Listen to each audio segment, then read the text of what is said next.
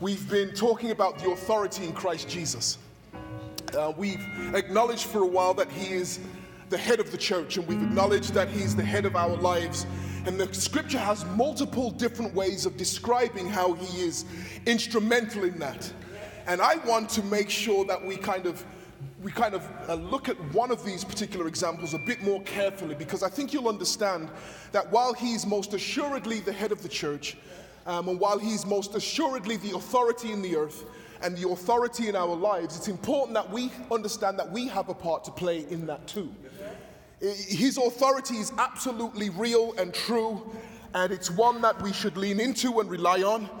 But I think it's also important that we realize that um, we have a part to play in that too. If the scripture describes him, in fact, as the head of the church, I'm going to get to a few scriptures there. Yes, sir. Take your time. And it's important that we also realize that if he's the head, that we also have a part to play as the body. Yes, yes. Let me go to some scriptures and I'll kind of reinforce what I'm trying to say here. I hope it becomes clear and evident with what I read. If you can turn with me, those of you who have Bibles, um, to Colossians chapter 1, and I think we're going to start at verse 12. Colossians chapter 1 and verse 12. This is a letter from Paul the Apostle. I believe this is one of the prison epistles that he has, where he's writing to the people of God from prison. Funny thing is, it's, it's amazing to me how um, some of us are able to lend encouragement to people even when we're going through it. Like, even when our lives are upside down, we are lending from whatever pool or well we have and giving other people. Like, we can barely afford our bills, and we are finding a way to find that $5 at the bottom of our pocket to give to somebody else we know who needs it just a little bit more than we do. Our bills may be a month behind, but there's a four months behind, and we are saying, Lord, just give me something to, to sow into them. And Paul is in the middle of a prison situation here. He doesn't know when he's going to get out. He doesn't know when he's, if, he's, even, if in fact he's going to get out of jail at all. He has seen other people in his position killed at this moment because they're in jail, speaking against what is a Roman Empire at that time. and Paul, even when he's in that position, he's thinking to himself, I've got to take care of my church. That's why I say to you, sometimes we, we think of Christ as the head, and he's absolutely that. But we have a part to play in each other's salvation. Like, it's not like we can just do this solo. That's not the way this works at all. And hopefully, the scriptures I show today will show that in a little bit more detail. Verse 12 begins like this giving thanks unto the Father. And I love that. You'll see me do this repeatedly, just giving thanks. Say, what are we giving thanks? Usually, thanks is in response to something. And I'm saying I can start thanks, not even having something very specific to th- give him thanks for. Like, I don't have to start with a particular gift to say thank you. My, my, wife and I have a particular habit we do, and it's not for everybody, but it's something we do. We thank each other over the top. Like, you get me a cup of tea.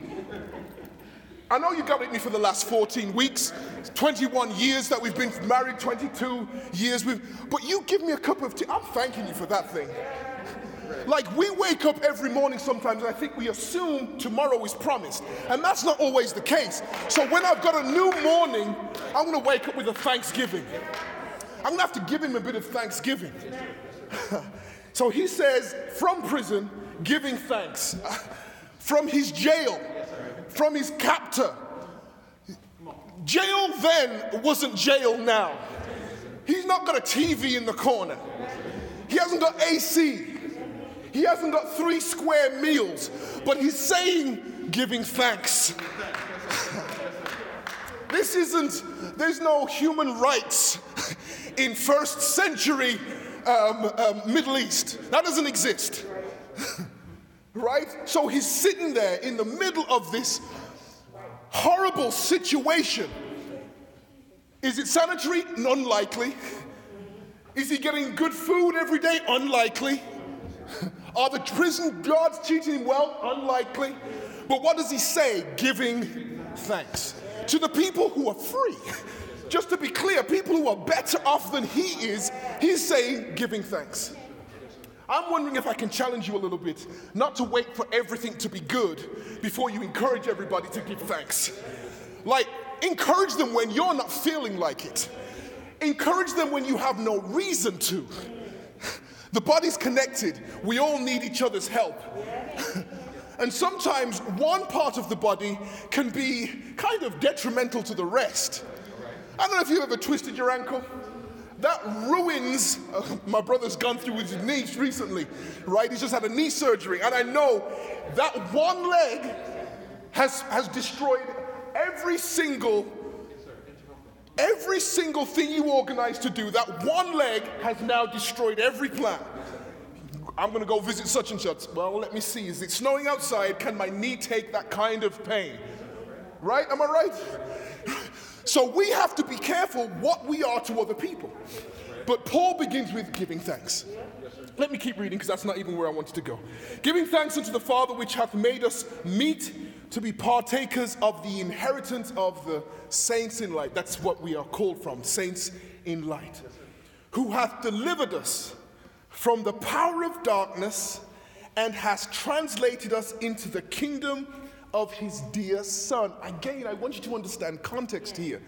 He is saying, We have been delivered from the power of darkness. Like he's still in jail. saying we have been delivered. And isn't it amazing that sometimes our situation for us puts us in a situation where we assume that we don't have the victory? Paul could have easily said, you know what, things aren't good for me. He could have started with his own problem.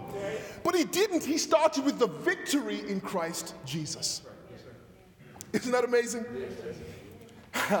Giving thanks unto the Father, which hath made us meet to be partakers of the inheritance of the saints in light, who hath delivered us from the power of darkness and has translated us into the kingdom of his dear Son, in whom we have redemption through his blood, even the forgiveness of sins. His redemption, and it would be quite easily for him to translate what redemption should mean to his physical situation it would be perfectly reasonable for him to say, I'm not out of jail, so I am not redeemed. But he's saying, I'm in jail and I'm absolutely redeemed. Like, he doesn't make the connection that his situation is somehow taking away from his victory. He doesn't allow that to even come into the idea that somehow he is less saved because he's in jail. Thank you, Lord who is, let me see where we got. Verse 14, in whom we have redemption through his blood, even the forgiveness of sins. And in verse 15, he says, who is the image, and I love this part, of the invisible God, the firstborn of every creature. He's making a direct reference to Christ here. And he's saying he is the image of the invisible God the God that we cannot see, the God that we cannot approach, the God that said to Moses, You can't see the whole of me because you can't comprehend the whole of me, so I'm going to show you my back part. He's saying that Jesus is that image, right? And that's a very important idea, right? An image in the dictionary says a, dic- a picture in your mind of an idea or of someone, and the image is that idea that you have in your mind. So he's saying of Christ, that if there was somehow an idea I have of who God is, it is completely reflected in the who Jesus is. Like who Jesus is, is the reflection in my mind of who God is completely. so if I were to, the other way to think about an image is a mirror. So if I was to have a mirror and I was to look at the image of myself, what I'm really looking at is the light hitting this reflective surface, coming back and hitting my eyes, and I'm seeing the image around me, right? So I can see everything behind me, around me. I'm seeing the image or the reflection of who I am when I look at myself in the mirror. So, what this scripture is basically saying is if there was somehow a mirror, a reflective surface through which I could see God and it would translate spirit into flesh, like if that was the function of the mirror, I would see the reflection of God, and the reflection I would see would be Jesus Himself. Like He embodies everything that is the Lord. He, he completely re- re- represents that immortal God in flesh. It is the translation. When I look in the mirror, I see myself completely. right? When if God was somehow to create and construct a mirror that showed himself in flesh, it would be none other than Jesus himself. He is the image of the invisible God. He is the thing that we can touch that we weren't able to touch. He is the one we're able to approach that we were not able to approach. Moses, when, when Moses was present in the presence of God and Jesus and the Lord asked, allowed him to see just a portion of the backside of who the Lord is, just allowed him to see just a subset, that still had an impact on Moses. The scripture tells us that Moses, when he came down, the people couldn't look at Moses because of the way, because he had been in the, that small bit of presence of God. and yet, what Jesus is, is a gift to us our ability to see God and to be close to Him and to have relationship with Him, even though the reality is that we shouldn't be able to get close. Amen. Now I'm getting to my scripture. I haven't even got there yet. Let me give me, be patient with me. Um, and is the, sorry, f- verse 16, for by him we were all things created that are in heaven and that are in earth. So he's letting us know that everything was created through Christ, okay? Everything was created through him that are in heaven and are in earth, visible and invisible, whether they be thrones, here we're touching on authority, or dominions, or principalities, or powers, all things were created by him and for him. Verse 17, and he is before all things, and by him all things consist. Paul's making the point here, and it's a very important point. I might be in jail. He's also saying, I might be in jail under the authority of somebody else. I might be in jail, I can't go where I want to go. I can't come, you know, I couldn't go down and get myself anything. I'm, I'm stuck here in jail. But he's saying, if there's an authority that put this in place, they are all second place to the Lord. Like, I don't care what my situation is. I don't care that you think you have the power over me right now. He's telling them that the, uh, the Lord has power over you. So I am here right now, not because you have somehow got, a, got over on God, but because this is exactly where I'm supposed to be right now. His authority is correct, and everybody else's is in second place. That means he absolutely believes that if the Lord sees fit, he can get him out of prison this second. He has to believe that, right? Let's keep reading. Thank you, Lord. Verse 18, and we've got to it where I wanted to get. And he is the head of the body, the church, who is the beginning, the firstborn from the dead, and that in all things he might have the preeminence. Like the design of the church is to ensure that God, that Christ Himself is the head and it describes the church as a body, human body. Everybody has one. Human body. He's the head, he's the part that right is up here that controls everything. And we are, in fact, the body. Let me read that again just to make sure you got this. And he is the head, in verse 18 of the body, the church, who is the beginning, the firstborn from the dead. I'm going to go into a bit why that is that in all things he might have the preeminence. He's the first one raised from the dead of his own volition. He's the first one, and we were just reading in Revelations how he has both the keys of death and the grave, right? Jesus having the keys. Now, keys are something that is about ownership. If you want to come into my house and I'm not there, you better make sure you ask me for the keys. I would transfer authority to you if the church is said to be the place where it's life and more abundantly, it's because He has the keys and He's giving to us authority. I think it's Matthew 16 where Jesus is talking to Peter, and Peter, Jesus says, Who do men say that I am? And then he goes on to say, Who do you say that I am? Right? And Peter, with the Holy Spirit, says, Thou art the Christ, the Son of the living God. And Jesus says, Flesh and blood couldn't reveal to you that to you. That must have been the Holy Spirit. And he says, On this rock, on this truth, I'm going to build my church, and the gates of hell will not prevail against it. And he says, I want to give to you the keys of the kingdom. What is he saying? I'm going to present to you authority that I have. If you want to lend my car, if you don't want to become a criminal, you better make sure you ask me for my keys. Otherwise, I'm calling the police. right? If I've handed you the keys and the, the, and the police pull you over, you say, Well, look, my friend gave me the keys, it's a transfer of authority. Temporary transfer. I'm not giving you my car. I'm transfer temporarily authority to you. Right? And so here we have Christ with life and over death has the way out of our sins, and he's saying, I'm going to give you some authority over the things that are holding you down. The reason why Paul is so confident is because he knows who holds the keys.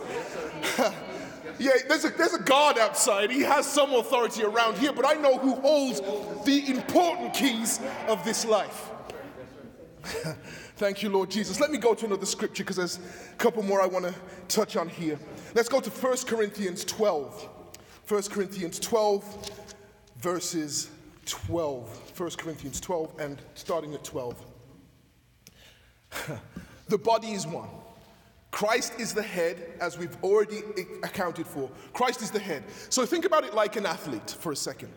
If an athlete is running a race, he has to have the mind to do it first of all, right? He has to have the will, the wherewithal, the planning, the training, and all to do that. But then he also has to be have a body that can actually do what he's asking it to do, right? He has to actually have some abilities that are embedded and invested in his person, right? So he goes, I'm going to run this race and oh, play a basketball game. LeBron James, he's going to play this basketball game. He's going to do this thing, but as soon as he has an injury, it throws the, it doesn't matter what, what anything else wants to do in his body. As soon as that leg goes down, we, we have to probably take a few weeks off. Every part of the body is important to the other part. It doesn't matter if the hand wants to play basketball. He's saying, Well, I'm doing the shooting while the leg's saying you can't get there yes, unless the leg's okay. All the parts of the body play a part. Doesn't matter what anything wants, everything's got to work together. Let's read Corinthians here. For as the body is one and has many members, and all the members of that one body, being many, are one body, so also is Christ. our bodies reflect what our relationship is with the Christ. Lots of different members. I have fingers, I have arms, I have lungs, I have heart, I have kidney, I have feet, knees, head, shoulders, knees and toes. I have everything, right? But everything has to work with the head. Right? Like, I, I can't have a rogue arm doing what it wants to do while the rest of my body is trying to preach this message. It's just not going to work. Right? So he's saying there's lots of different members, but they're all working together. For the, as the body is one, hath many members, and all the members of that one body, being many, are one body, so also is Christ. Verse 13. And for by one Spirit are we all baptized into one body, whether we be Jews or Gentiles, whether we be bond or free. Yes and have been all to made to drink into one spirit. He's trying to let you know this isn't about creed, color, language, freedom, rich or poor, no class structures involved. You are part of the body. You are part of it. You could be rich, you could be poor, and it doesn't define what you are in the body. Somebody could come in here with a PhD and still only ne- won't even necessarily be the important things we think of in the body. Doesn't work like that. We all get to play a part, and the thing about it is, it doesn't matter how small the part of your body is, there's no part of it that you're willing to give up right now. You say, well, um, you know, there's no toe, there's no finger you think is too small. The worst thing you're going to get rid of is your hair, and that's it. But anything, nothing else is negotiable. It's necessary. It's vital for you. It's important. That's what the body is. That's what we are to each other. That's what we are to Christ. Does that make sense? Let's keep reading. And it says, verse 13, for by one spirit are we all baptized. When that spirit comes in and we are baptized into one body, it doesn't matter if we're Jew or Gentile, it doesn't matter if we are enslaved or free. It doesn't matter if where we come from, the scripture tells us that the Spirit and our baptism makes us one. Verse 14 For the body is not one member, but many.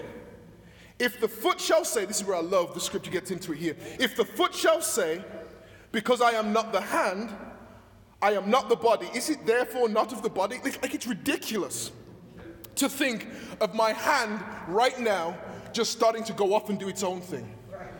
Like my foot making a decision to say, Yeah, you know, you're preaching right now, G- good job for you, but I've got other things to do. like that would be insane. You would literally call me insane if that you saw my foot trying to do something else. You'd say there's something wrong with him. But that's what we do to each other. We've got to be, we've got to be for each other, helping each other, making sure we're all good, making sure that we're lo- lending ourselves into everybody else to make sure we're good. And we would say a person is literally insane when parts of his body are fighting against other parts of his body. Verse 14 For the body is not one member. If the foot shall say, Because I am not the hand, I am not of the body, it is therefore not of the body. I want us to celebrate what makes us different to each other. because your difference helps us immeasurably. The thing that you do slightly differently from me means that you're serving a different function. I frankly don't ever want to. I used to be pretty fast when I was younger. I used to be a bit of a sprinter if I can toot my own horn for a second. I was pretty, pretty fast when I was younger, right? But there was no race where we said, let's just do it, let's go on our hands and go as fast as we. That didn't exist because my feet were designed for that part, right? It's pretty obvious, pretty straightforward. But sometimes I think we think we, we've got to all be the same thing. That's not what we've got to be. I need you to be you while I'm being me, and we're going to work together to create something. I need my hands to pump while my feet are running. I can't have you doing something else. We need to do this together. Verse 15 If the foot shall say, Because I am not the hand, I am not of the body, it is therefore not, is it therefore not of the body? And if the ear shall say, Because I am not the eye, I am not of the body, it is, is it therefore not of the body? If the whole body were an eye, this is where I love it, where were the hearing? If the whole were hearing, where were the smelling? We've all got different jobs to do. and they're going to look radically different. There is very little overlap between seeing and smelling, very little overlap between touching and hearing. They're very, they're very different things, but each one of them are important. And I wonder sometimes if we devalue ourselves because we see somebody else smelling over there, they're the part of the body dealing with smelling, and we're thinking, well, the eye part ain't even that good. It's a different thing. Do your thing over there, do it well. But then let me do my thing over here. And we do it together and we get things accomplished. Amen? All things are pointing back to the head. The smelling's not going to do its own smelling over there without the head thinking about what I'm smelling for. It's all for Christ. Verse 15, if the, first 16, if the ear shall say, Because I am not the eye, I am not of the body, is it therefore not of the body? If the whole body were an eye, where were the hearing? If the whole were hearing, where were the smelling? But now hath God set the members, every one of them, in the body as it hath pleased who? Him. He didn't do it to please me. He didn't have you as the hand and me as the foot to please me. He did it to please him. That's right. He's the head. He's supposed to figure these things out for us. right? We are sitting in line trying to figure out, Lord, where do you need me to be in relationship to you and everybody else? This isn't just a relationship between you and him. He's saying to you, this is a relationship between you and him and you and everybody else. He's not setting us in here with seven feet, knowing good and well we need two. He's given you another job. And there are plenty of jobs to do. Every one of us has a part to play and a job to do, and we've just got to lean and push into our job. Thank you, Lord God. Verse 18. But now hath God said, The members, every one of them, in the body of, as it hath pleased him. And if they were all one member, where were the body? So if we were all a nose, he's basically, the, the Paul's basically, if we were all just noses, that wouldn't be a body. It would be a nose. like we wouldn't describe a nose sitting there as look at that body. No, you would say there's a nose. So he's saying for us to even be fundamentally described as a body, we've all got to be different by definition. And we've all got to be together by definition. So, verse 18, he says, verse 19, and if they were all one member, where were the body? Verse 20, but now are they many members, yet but one body. Verse 21, and the eye cannot say to the hand, I have no need of thee, nor again the head to the feet, I have no need of you. We can't, our relationship is bound together. Like I could, at a stretch, if I needed to, drive my car, my steering wheel with my knees, if at a stretch and a pinch, but my arms are better for the job. It's less dangerous. And certainly when I'm getting ready to turn a corner, my hands better be on the wheel. Like with my knees, I possibly could keep us straight. But you wouldn't want to trust me like that for all day. Right? We, you know how we do sometimes. We got something, we got to try to do four things, and we say, let's bring the knees into it. Not supposed to do that, by the way. but we've got to, every single time I don't, I'm not involved with the purpose of the body, and I'm going to go back to um, Brother Q, Q Quincy here. Um, every time one member is somehow not involved, everything else needs to do more. Like as soon as the that one leg was out, now his other leg's got to do more leaning. He even had walking, you have walking sticks. That means his arms were involved in it. They had nothing to do with walking except for swinging before then. But now, because one knee's out, everything's involved. That's what happens when we don't show up for each other. Everybody's got to now chip in on the thing that's missing. it's not just hurting the head, it's hurting the whole body. Uh, everybody's got to chip in now. If you take Usain Bolt, he was the fastest man we've ever, any of us have ever seen. But take away any limb, not even a foot, take away an arm. This guy goes from 9.5 to about 10 point something. it changes, every, the whole body now is trying to, I don't even imagine what it would be like to do that. but that's what we ask each other to do. You see how that works? We've got to be there for each other. Yeah, maybe we'll be okay for a little bit. Maybe I can drive the car with my knees for a little bit. But when I come to turn the corner, now it's all who knows what's going to happen. so let me keep reading here. And if they were all one member, where were the body? But now are they many members, yet one body. And the eye cannot say unto the hand, I have no need of thee, nor again the head to the feet, I have no need of you. Nay, much more those members of the body which seem to be more feeble are necessary. There are some things you don't think about in your body that are absolutely necessary on a daily basis, but you don't even think about it. Your, your kidneys are absolutely necessary and important. Like, but you never thought about it while you were eating your breakfast this morning. You never gave it a second thought. You never thought to yourself, I hope they're on the game today because this egg and beans I'm eating is coming their way and, and you better be ready. You just assumed it's going to do its job when it gets there, right? but is, wouldn't it be a shame if you just said, nope, I'm, I'm walking today? Walking? Kidneys? No. I don't think about it, but it's necessary.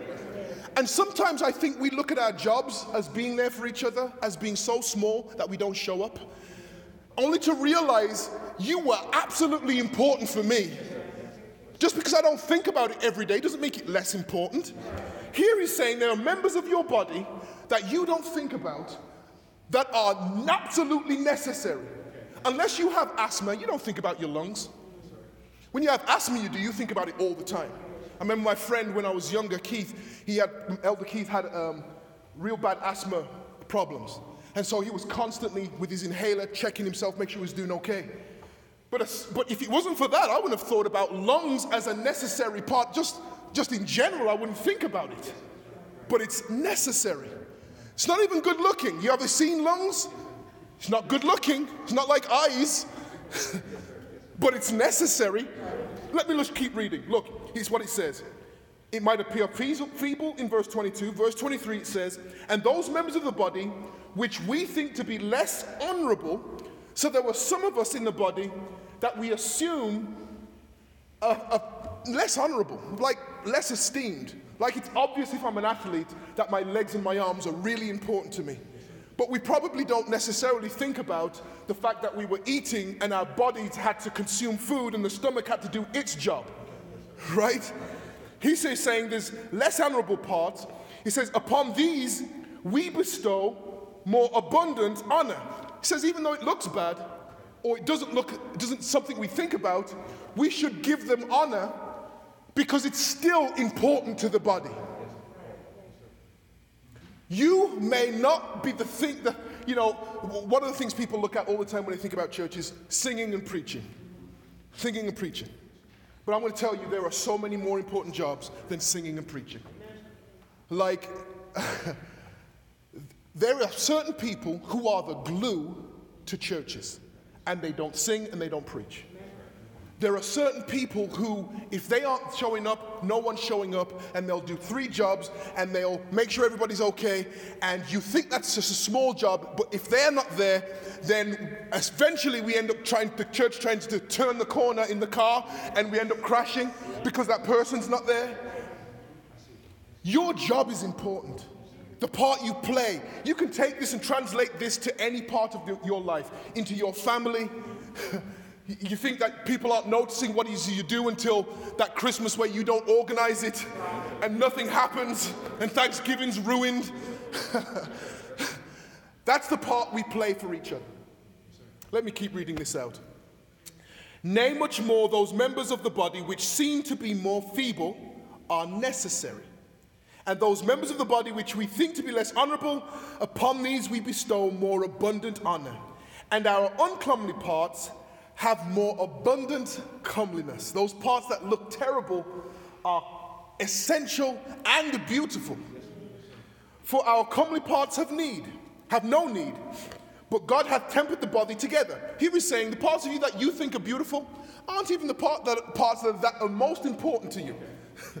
you, say, you say you probably spent the most time on your face and any part we could see today. But the truth is, your heart, your lungs, your kidney, your, your, your liver, your stomach are all way more important than the time you spent on your face. Way more important.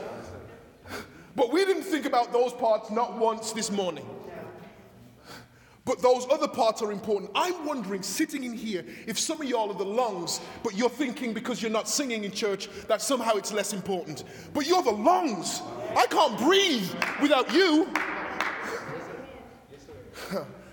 You are bringing in fresh air into the body, and we're not thinking about it on a daily basis, and you're necessary and you're needed.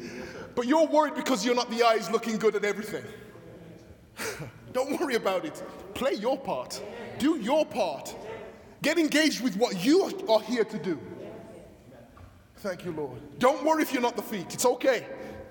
And the feet, don't worry about what the hands are doing. Get your feet in action, get your hands in action. Do the part that you're called to do. Thank you, Lord. Let me read this out. I've got to verse uh, 31. It says that there should be no schisms in the body, no divisions in the body, but that the members should have the same care one for another. And whether one member suffer, all the members suffer with it or one member be honored, all members rejoice with it. No one looked at Usain Bolt and gave his feet the gold medal.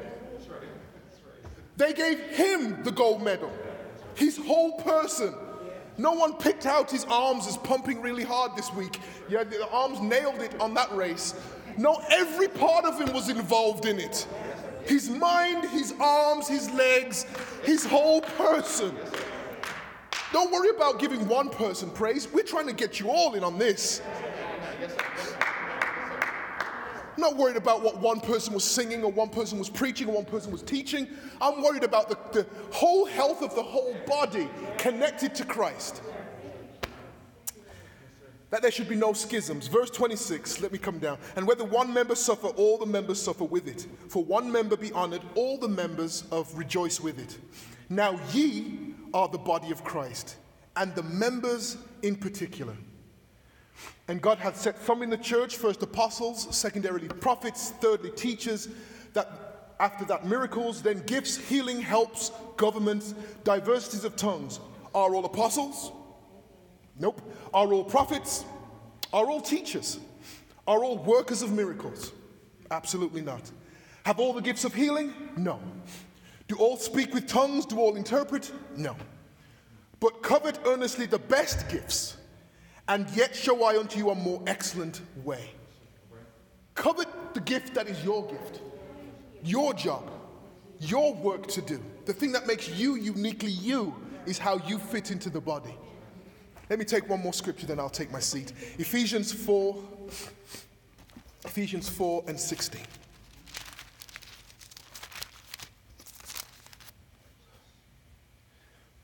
Ephesians 4 and 16 restates this whole issue. He says, From which, from whom, excuse me, the whole body fitly joined together, and compacted by that which every joint supplieth, according to the effectual working in the measure of every part. Every joint is fit together perfectly and supplies through that connection to every other part. So it's like I can't say my hand's useful and I haven't got my, leg, my arm. Like, my arms is only as useful as its connection to the rest of my arm, which in turn is useful as it's connected to my shoulder. So I can't have a useful hand without a useful arm. And so we're all helping each other help each other, right? We're all helping while we're connected, help each other. I hope, my prayer is that we, we find ways to make sure these joints that join us together are effective.